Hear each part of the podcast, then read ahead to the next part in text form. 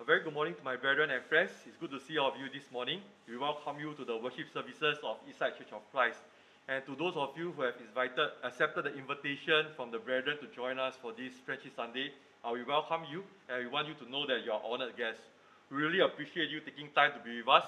I know that on a, a wet Sunday morning it's always uh, tempting to sleep in bed, uh, but we are thankful that you have taken the time to worship God with us.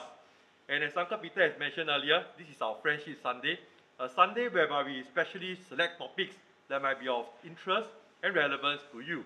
And for this year, we have embarked on a series of theme on the on a series on the theme What If. And the first for the first Sunday uh, of the year, I am thankful for this privilege to be able to share on this topic.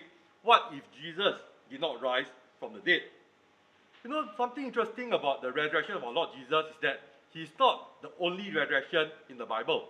In fact, he's not even the first case of resurrection in the Bible. Consider, for, for instance, in the Old Testament, we have at least uh, three occasions whereby people are resurrected from the dead. We have the son of the widow of Zarephath, who was resurrected by Elijah. We have the son of the Shunammite woman, who was resurrected by Elisha. And then we have a dead man that was raised to life after he touched the bones of Elisha. In the New Testament, uh, we have more occasions, more accounts of resurrection. In fact, we see that Jesus himself resurrected at least three people that are mentioned in the Bible. We have the daughter of Jairus, the son of the widow of Nain, and Lazarus himself, who was resurrected by our Lord Jesus. And even in the first, first century church, we see that there were apostles who raised people from the dead as well. We read of how Paul raised up Dorcas, or Peter raised up Dorcas, and Paul raised up Eutychus. So you see from these instances that Jesus is not the only person who resurrected and not the first either. But what is interesting and unique about the resurrection of our Lord Jesus is that his resurrection was the only resurrection that was prophesied in the Old Testament. In Psalm chapter 16, verse 8 to 11, it talks about how our Lord Jesus would be raised from the dead. His flesh would not see corruption. None of these cases you see here had their resurrection being prophesied. And none of them as well knew that they will be raised from the dead. None of them actually pre- uh, uh, talked about their, their death and the resurrection beforehand. Only our Lord Jesus foretold of his resurrection to his apostles on many occasions. In fact, in Matthew's account, we read of at least three occasions that Jesus talked about it. In Matthew 16, Matthew 17, and Matthew chapter 20. So, what is it that is so important about the resurrection of Jesus? What makes it so special? And what is its significance for us today? And so, in this morning's lesson, we want to consider the question what if Jesus did not rise from the dead?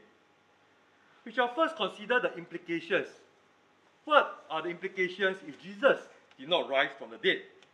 And the Apostle Paul, in 1 Corinthians 15, he fully understood the implications if Jesus did not rise from the dead. In fact, when we read the account of 1 Corinthians chapter 15, we see Paul gives us a series of implications. What happens? What would it mean for Christians if Jesus did not rise from the dead? He knew that the implications were severe. He knew that they were, the consequences were very important to us. In fact, in 1 Corinthians 15, verse 14 and verse 17, let's look at what the Apostle Paul said. Paul said, If Christ be not risen, then is our preaching vain. Your faith is also in vain. If Christ be not raised, your faith is in vain.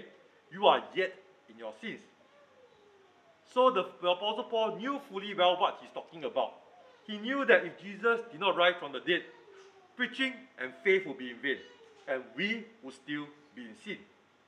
You see, the main crux of the gospel is the death, the burial, and the resurrection of Jesus. When we talk about we preaching the gospel, the word gospel means good news. And what is the good news we are talking about? The death, the burial, and the resurrection of Jesus.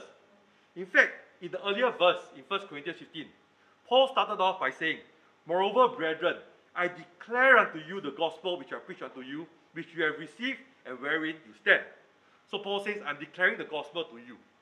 And verse 2 he says, By which also you are saved. So the gospel is what saves us. He says, If you keep in memory what I preach unto you, unless you believed in vain. And what is this gospel he's talking about? Verse 3, over here we have it on the slides. Verse 3 explains what is this gospel. He says, For I deliver unto you, first of all, that which also I received. How that Jesus died for our sins according to the scriptures, he was buried, and he rose again the third day according to the scriptures.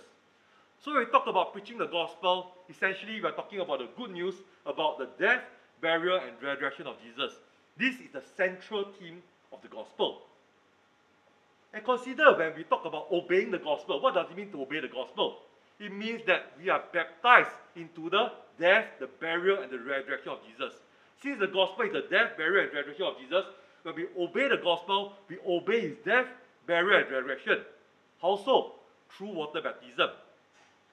In Romans 6, verse 3 to verse 4, Paul actually illustrates how baptism is akin to following the pattern of the death, burial, and resurrection of Jesus. He says, Know you not that so many of us, as were baptized into Jesus Christ, were baptized into his death? Therefore, we are buried with him by baptism into death, that like Christ was raised up from the dead by the glory of the Father, even so you also should walk in newness of life. And verse 5 it says, If you have been planted together in the likeness of his death, we shall be also in the likeness of his resurrection. So you see, the death, burial, and resurrection of Jesus is so important to us Christians. If he did not rise from the dead, okay, of course we know he did, but if he did not rise from the dead, what it means for us is that our preaching is useless because we are preaching about something that did not happen. We believe in something that did not happen. Our faith would be in vain, and we would be still in sin. Because as the apostle says in Romans 6, verse 5, if we are go together, we are planted in the likeness of his death, then we come up in the likeness of his resurrection. But if Jesus did not rise from the dead, what does it mean for, my, for me, for you? It means that we did not rise up from the grave of water baptism as a new man. We are still in our sins.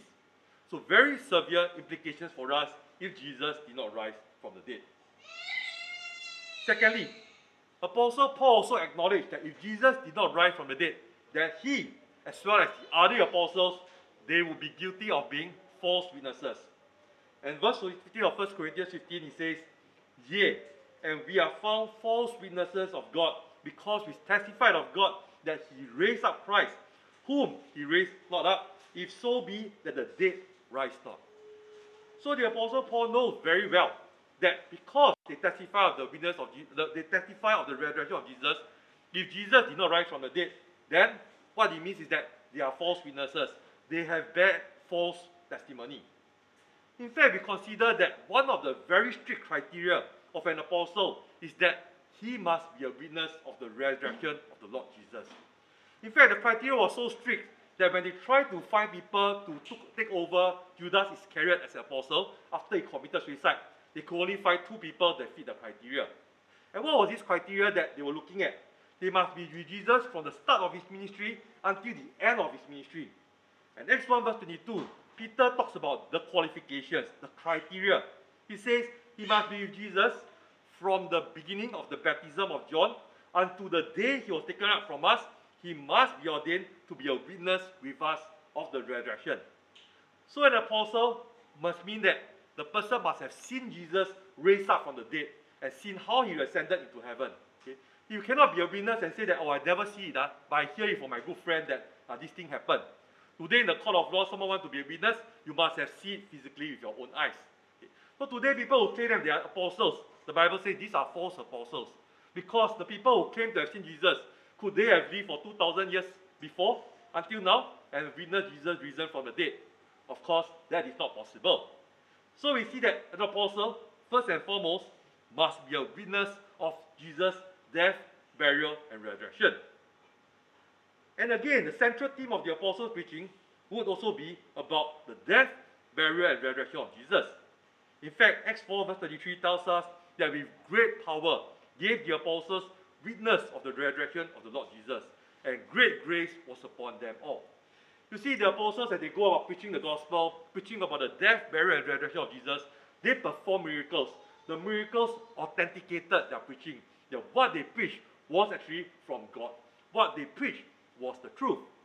And so, if Jesus did not really resurrect from the dead, and yet they say that I saw Jesus resurrect from the dead, they'll be guilty of perjury. making false testimony before people that Jesus raised if he did not raise. And such is the implication. The Apostle Paul knew that he would be guilty of lying if Jesus did not rise from the dead.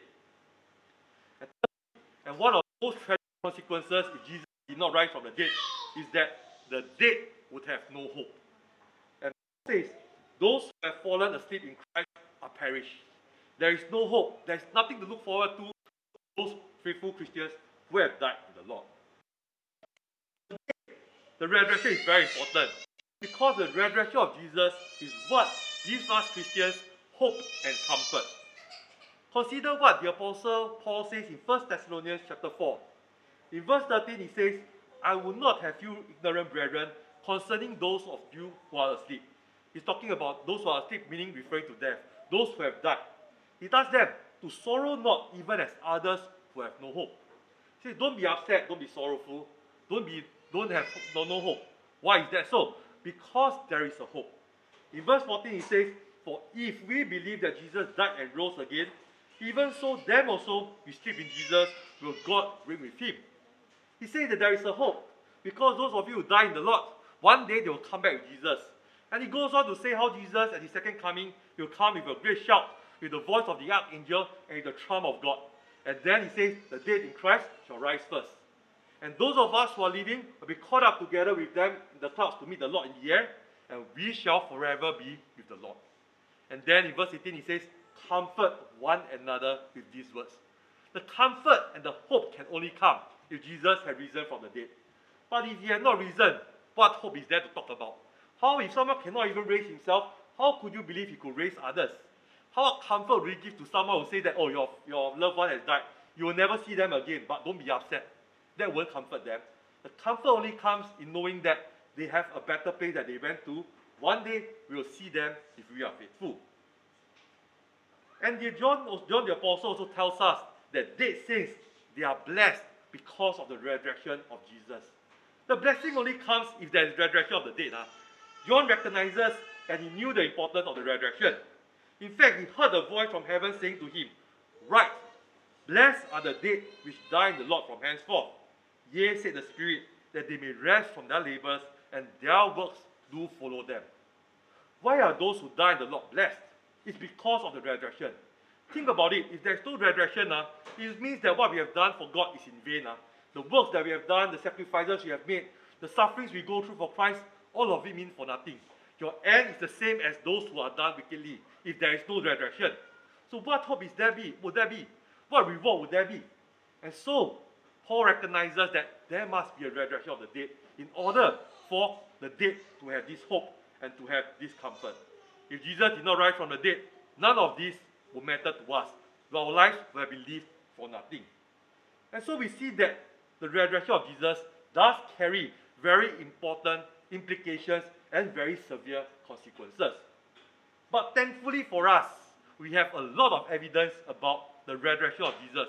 It gives us full assurance that Jesus had resurrected from the dead. And so I want to come to the next point for this morning's sermon, talking about the impossibility that Jesus did not rise from the dead. What are the chances that Jesus did not rise from the dead?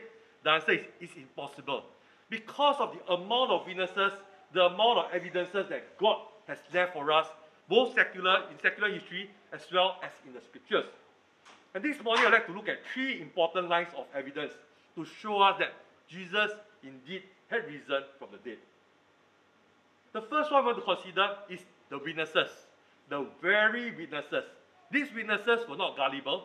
These witnesses were not those who were uh, who want to believe in Jesus.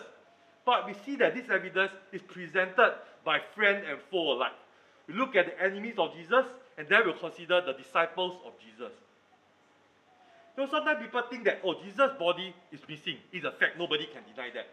But sometimes people think that, oh, Jesus' body is missing. Uh, could he have been stolen? Uh?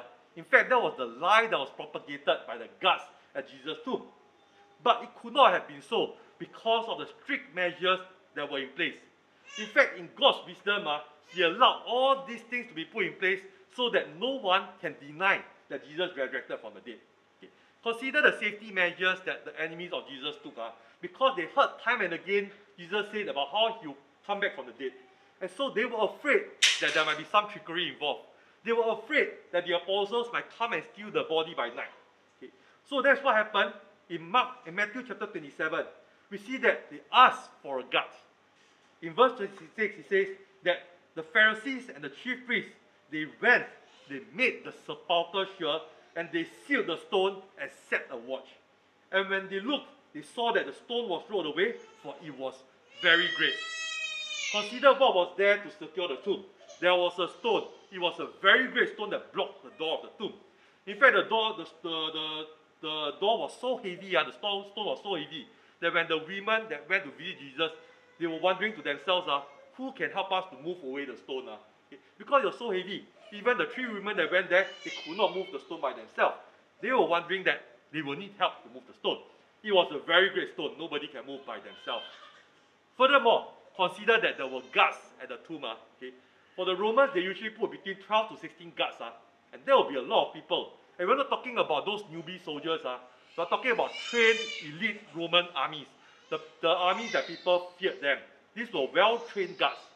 And you know why it's so important about these guards is that if they lose the body, what will be the consequence? They will lose their lives also. You remember how the Apostle Peter was rescued from prison by an angel. And we see in Acts chapter 12, verse 19, how Herod put the guards to death. Because he lost the body. They lost Peter, and so they will have to die. And so these are the soldiers uh, who knew that if I lose the body of Jesus, my life will be at stake. Uh. Do you think that they will sleep on the job, allow the apostles to take the body, then without any resistance? They will have fought to the death uh, in order to protect themselves so that they will not be slain. So we see that this is a very powerful evidence to tell us that there were guards there, there was a stone there, way any gone past them to the body. The only plausible reason why the, the body was missing was because of the resurrection. Consider also the transformed lives of the disciples. You look at how the disciples of Jesus, they were initially very fearful and very skeptical. You remember that when Jesus was arrested, uh, what happened to the disciples? Uh, all of them say, We will be with you to death. I will give up our lives for you. But when Jesus was arrested, everyone fled away. Peter, when he was asked three times, he denied our Lord Jesus because of fear. Okay. And you see that when Jesus was resurrected from the dead, uh, okay, what were the disciples doing? In John 20, verse 19, uh, we see that they were gathered together, but they shut the doors uh, because of the fear of the Jews. They were assembled together, but they were afraid. Why the Jews come and catch us? Uh? Uh, why if they come and see what we are doing? So they were fearful. They thought that those who had killed Jesus might come for them next. So these were people who were very fearful. And these were people who were also very skeptical. Okay? In fact, Jesus, time and again throughout his ministry, he always rebuked them for their unbelief and for their hardness of heart. And if you look at the account in Mark 16, verse 14, uh, Jesus again rebuked them after his resurrection. Why was that so? Because they did not believe the account of those who said that they had seen Jesus raised from the dead. The apostles, the disciples of Jesus, they were very skeptical and doubtful people. Even though they had seen Jesus perform so many miracles, but yet Jesus always rebuked them for the unbelief and the hardness of heart. Even at the resurrection, with so many witnesses, they still did not believe. And the, of course, the, the, the, the, best example you can think of is Thomas. Uh. We often call him Doubting Thomas. Uh. Okay. In fact, in John chapter 20, verse 25, even when the other disciples told him that we have seen the risen Lord, what did he say? Except I see in his hands the print of the nails, and put my finger into the print of the nails, and thrust my hand into his side, I will not believe. Such was the unbelief, the doubt that today I must see with my own eyes before I will believe. But yet, we see that these were very fearful and skeptical disciples. After Jesus had resurrected and ascended to heaven, we see the 180 degrees change in their life. They became very bold. They very, became very committed. In fact, Acts chapter 5, we read of how they were threatened and how they were beaten by the Sanhedrin Council. But verse 41 tells us they departed from the presence of the Lord. They rejoiced that they were counted worthy to suffer shame in his name. And every day in the temple and in every house, they ceased not to teach and to preach Jesus Christ. These were people that fled away at the first opportunity when Jesus was being arrested. People that were so afraid that they would hide behind closed doors. But yet, now after being beaten and threatened, they still went to preach Jesus. And even after, we see that they read about how Stephen was stoned to death, how James was put to death with a sword. They still continue preaching the gospel. We see that all of them were willing to die a martyr's death for the sake of Jesus. According to Jewish tradition, all the apostles were killed, uh, except for John who lived, uh, who died of natural death. But all of them were killed, all for the sake of the Lord. What would account for the change of their life? Other than the strong conviction that Jesus rise from the dead.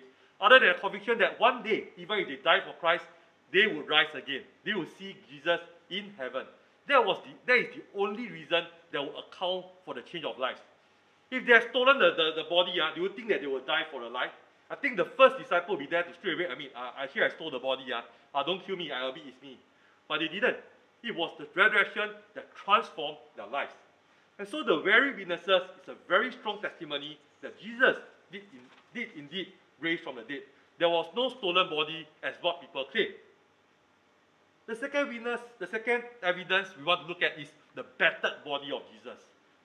Today there are people who say that, oh, Jesus didn't really die. Lah.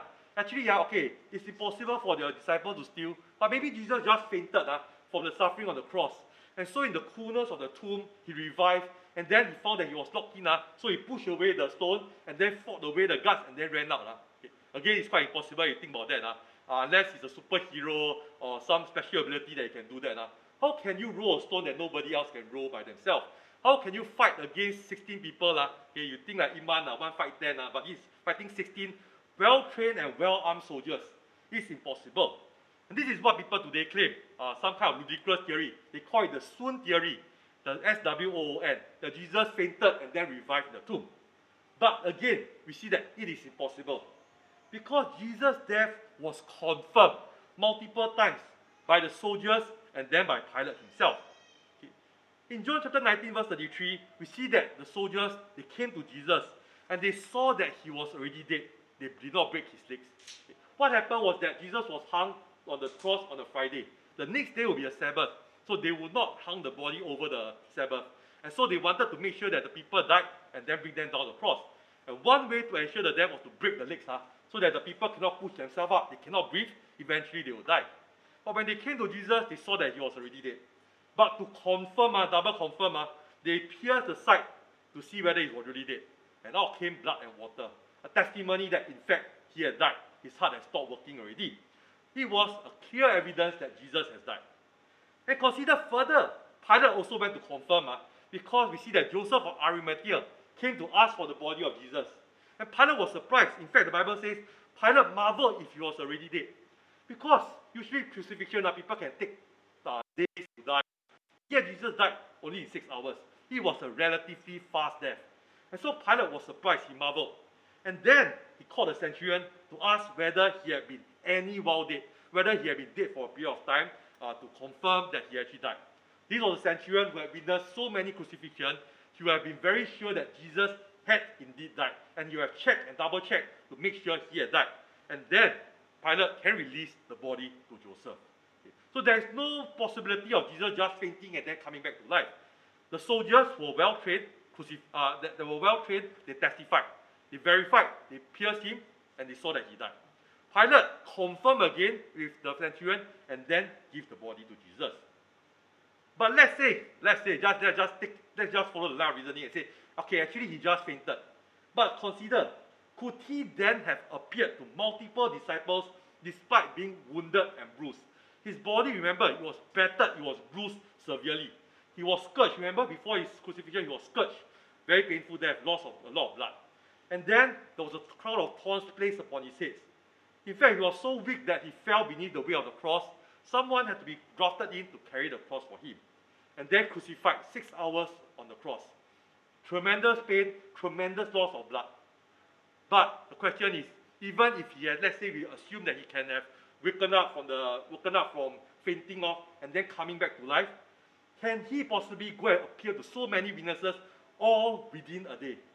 Consider who are the people he, he appeared to. He appeared to a group of women, and then we read about how he appeared to a group of uh, to two disciples on the road to Emmaus.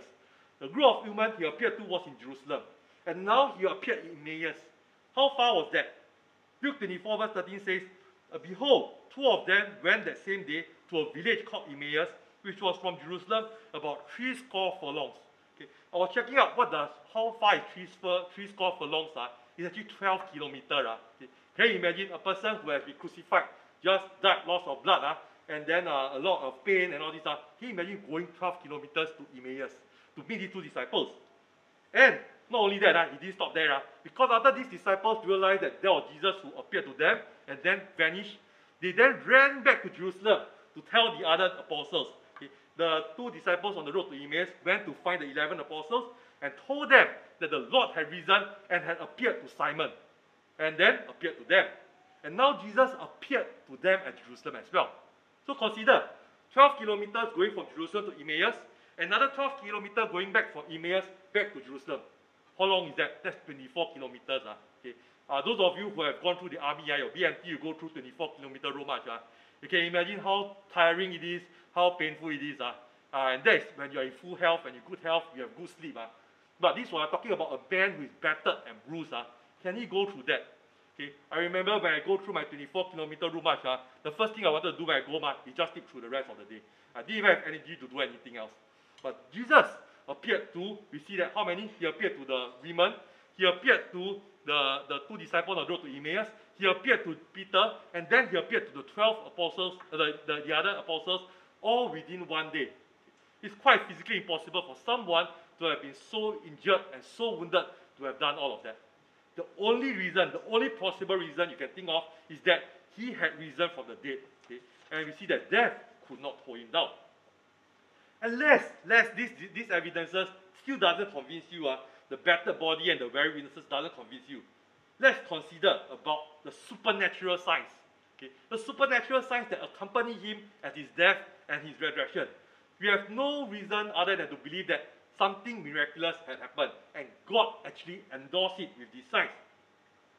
We see how at his death, okay, we see that something happened. Matthew 27 verse 45 says, From the 12, 6th hour, there was darkness over the land until the ninth hour. Okay. So according to the, the time, uh, for them, the first hour started at 6 a.m. So the sixth hour will be 12 noon. 12 noon until 3 p.m., there was darkness, total darkness. At a time where you expect that the sun will be at its brightest, there was total darkness. And then we see that the veil of the temple was rent in two from top to bottom. The earthquake and the rocks rent. There was a severe earthquake, and this earthquake was so strong that even the stones broke apart. Huh? What could have caused all this? Could it be a natural phenomenon, as some claim? Some people say, oh, it, it could be an eclipse, huh? it could be a general earthquake. But we know it could not be huh? from the reaction of the centurion. Huh? Because in Matthew 27, verse 54, the centurion and the soldiers who saw this, uh, they said, truly, this was the Son of God. If it had to be a natural phenomenon, uh, just an eclipse, a normal earthquake, uh, who would go and say, this is the Son of God? Uh? Today, if I see an eclipse uh, and someone died, I wouldn't say this is the Son of God. I would say that, oh, this is a natural phenomenon, something happened. Okay? It must be something tremendous that happened, something that never they seen before. These were seasoned, battle-worn soldiers, but yet they feared and they said, truly, this was the Son of God. And consider any other sign. We see that after Jesus resurrected from the dead, the dead saints came back to life and they appeared to many people. It wasn't just one or two that came back, many saints came back and they appeared to many people. Matthew 27, verse 52 says, The graves were opened, and many bodies of the saints that slept arose. They came out of the graves after the resurrection, they ran into the holy city and appeared unto many. So Jesus' resurrection was accompanied by the resurrection of many other saints coming back to life and then going back to Jerusalem to appear to many witnesses. How would you account for that other than this is a miraculous event happening? And not only did these saints appear to many witnesses, Jesus himself also appeared to many witnesses as well. In fact, the Apostle Paul recalls the appearances. And among one of the appearances in 1 Corinthians 15, verse 6, he says that Jesus was seen of above 500 brethren at one time. There was on one occasion that Jesus appeared to more than 500 people. And the next part of the verse is very significant because it says, Of whom the greater part have remained unto this present, but some are fallen asleep. It's very important detail we have to remember. Uh, most of the people that seen Jesus, the, among the 500, were still alive at the time of Paul. Some have died, of course, but most of them were still alive. What does it mean? It means that the testimony of Paul can be verified. Okay? These were people that were known to the other brethren. These were people that were still alive, a majority of them were alive. They could check with them, did you really see that? Were you among the 500? It could be a verifiable evidence. Today, you consider some people who talk about science and they believe in faith healings, miracles. Uh. Sometimes they say, Oh, I heard about this uh, person that raised from the dead. Uh, who do you hear from? Oh, I heard it from my auntie's husbands, friends, daughters, uh, neighbor. Uh, very funny. You don't really know that. You can't verify. Oh, I heard it from someone, my friend. Uh, where, where, where, where is he? Uh, can I ask him? Oh, passed already. You cannot verify. Chinese says 死无对证. Uh. You can tell whatever story you want, nobody can verify. But this account that Jesus appeared to more than 500 were appearing to people that were known to the brethren. People that were still alive at the time, they could verify for themselves. So again, there could be no lying, there could be no cover up. Jesus did resurrect from the dead. Okay. So from these three lines of reasoning, we see that we have powerful evidence of Jesus' resurrection. The very witnesses, the battered body, and the supernatural signs. But again, we want to ask the question, what does it mean for us today? If Jesus did rise from the dead, what does it mean for us? One thing we have to recognize is that He will be our sole, our only Savior that we have to put our faith and trust in. The Bible tells us that Jesus was raised from the dead to be our Savior. Acts 5 verse 30, we see that the Bible says, The God of our fathers raised up Jesus, whom you slew and hanged on a tree. Him had God exalted with his right hand to be a prince and a savior, to give repentance to Israel and forgiveness of sins. You see, God raised up Jesus to be our Savior, to be the one who wash away our sins with His blood. And from this, we know that He is the only, the sole Savior that we need to trust in. In fact, Peter who tells us in first in Acts chapter 4, verse 12, that there is no salvation in any other, for there is none other name under heaven given among men whereby we must be saved. Jesus is the only religious founder, if you think about that, only religious founder to have resurrected from the dead. The, the founders of other religions, all of them, they are in the grave. None of them ever came back to life. Would you rather believe someone uh, who tell you about what happens after death, uh, but they themselves have never experienced it? Uh? They are still alive, but they tell you, oh, this is what happened. You go through reincarnation, uh, you go through many lifetimes. Would you believe someone who has never gone beyond this life and they try to tell you that? Or would you rather believe someone who had died, went beyond the grave, and then come back and tell us what is it like after death? I will say I believe the latter uh, because the person experienced it himself. Our Lord Jesus tells us what is there after death because he has been there. He knew what is there. And so the Bible tells us he is the only one qualified to be our Savior. No one else is raised from the dead. No one else has this power to raise us from the dead. This will also tell us that Jesus is our perfect high priest. In Romans chapter 8, verse 34, the Bible tells us that again Jesus was raised from the dead in order to be our high priest to make intercession for us. Paul says in Romans 8:34, Who is he that condemneth? It is Christ that died. Yea, rather, there is risen again, who is at the right hand of God, who makes intercession for us. So you see, Jesus was raised from the dead to be our high priest to intercede on our behalf to God. And he is the only one that is qualified to be our perfect high priest, simply because he is the only person who understands perfectly what it means to be both divine as well as to be human.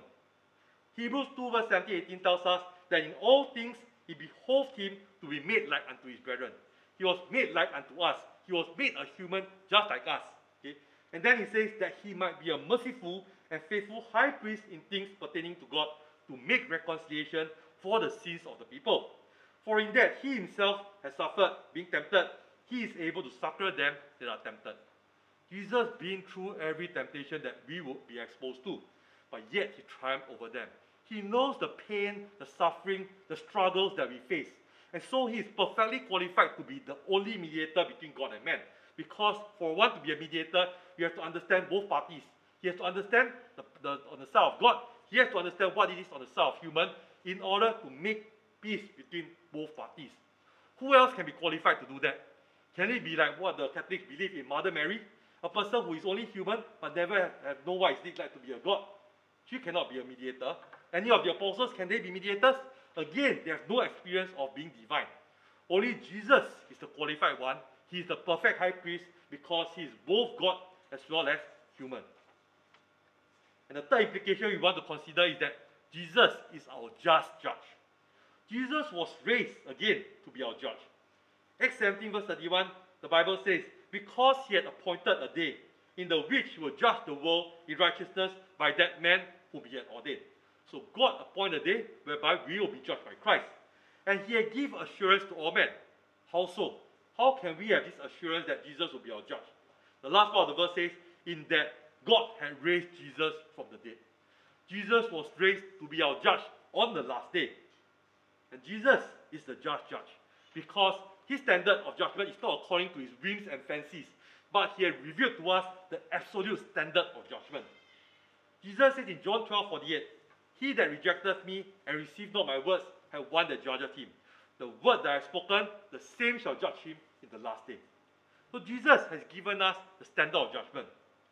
Would you rather believe some people who tell you what they think the judge will judge us with, or would you believe the judge himself? You know, today in the religious world, today in the denominational world, a lot of people will give you a lot of ideas of how you will be judged by God. You may consider the question, how to be saved. People will say, oh, you just have to say the sinner's prayer. You just have to believe and you're saved. That's not what the judge tells us. That's what people think, what people want to believe. Can we find a single instance of the sinner's prayer in the Bible? You can't. Okay? And the Bible tells us clearly that faith without works is a dead faith. Would you rather believe these people, or would you rather believe the judge himself will tell you what he wants? Today, if you are going to face a sentence on court, uh, do you want to believe the lawyer will tell you, I think the judge will say this, the judge will give you this, uh, this sentence? Or would you want to hear from the judge himself what he has to say? Definitely you want to hear from the judge. So let us trust in this judge judge because he has given us the absolute standard. That is the Bible. His word is the standard that will judge us on the last day. And so, brethren and friends, in this morning's lesson, we have considered the very important question what if Jesus did not rise from the dead? We consider the implications that are very severe. Okay? What will happen if Jesus did not rise from the dead? It means that what we preach about, the death, burial, and resurrection, all will be in vain. Our faith in this will be in vain. We will be still in sin because we are baptized into his death, burial, and resurrection. But if he did not resurrect from the dead, we will not come out of baptism as a new person. It will also mean that the apostles are false witnesses because they claim that they have seen Jesus raised from the dead. And this will also mean that those who die have no hope. Very tragic. We who have given our lives for God, who have dedicated our lives to serve Him, what hope would there be if Jesus did not rise from the dead? But thankfully for us, we have so many evidence to prove to us that it is impossible that Jesus did not rise from the dead. We talk about the very witnesses, the enemies of Jesus, who made sure that nobody could steal his body. We talk about the transformation of the life of the disciples, who proved to us that Jesus did rise from the dead. We spoke about the battered body, which was proven, verified to be dead, but yet he could appear alive to many people all, at, all within a day. How could that happen? Only if he had resurrected from the dead. When we talk about supernatural signs, where do we see signs such as these that appear when someone dies? Only at the death of Jesus and at his resurrection.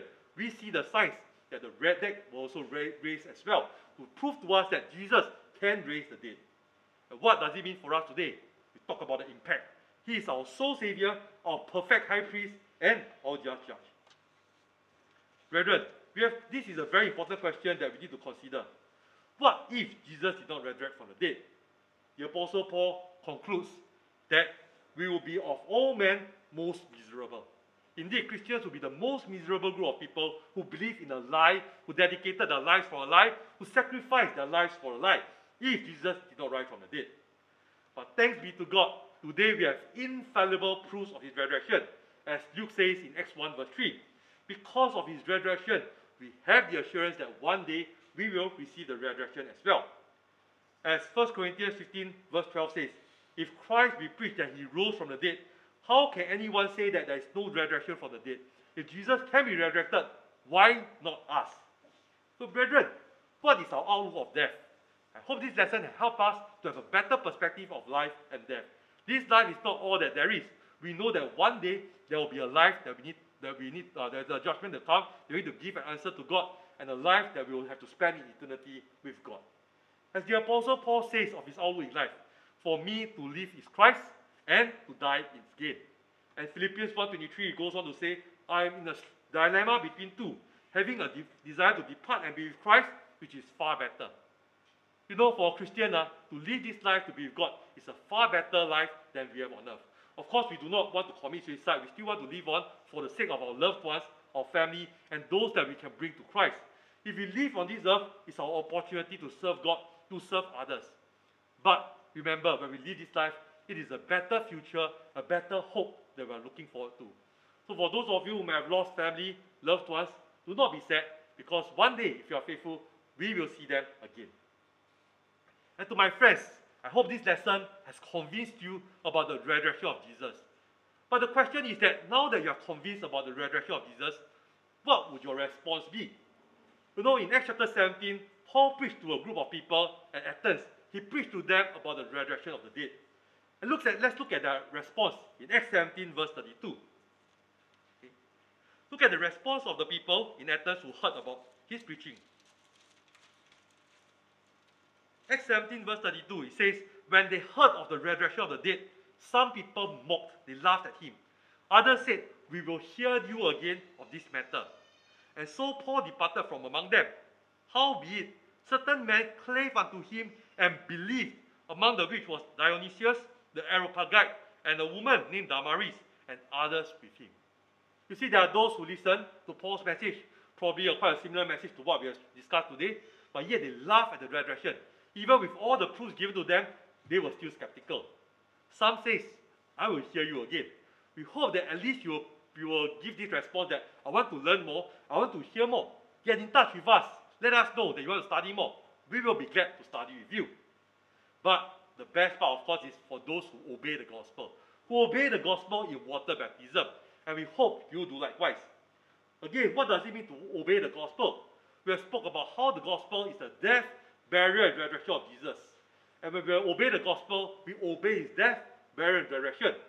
You may ask, how do I obey a death, burial, and resurrection? It's only through water baptism, through immersion. Sprinkling and pouring won't, won't, you won't follow the death, burial, and resurrection of Jesus. Only through immersion. You see, Jesus died on the cross, we died to sin. Jesus was buried in the tomb, we are buried in the waters of baptism. Jesus resurrected to become a new person, we rise up from the grave of water baptism to become a new man, a spiritual clean person. If you are subject to the interpretation call, why not respond? Let us know of your decision, and we will be glad to help you to make this good decision to obey the gospel. Once again, thank you all very much for your kind attention. We hope that uh, for our friends and visitors, you at least get in touch with us and continue to study the Bible with us. Thank you.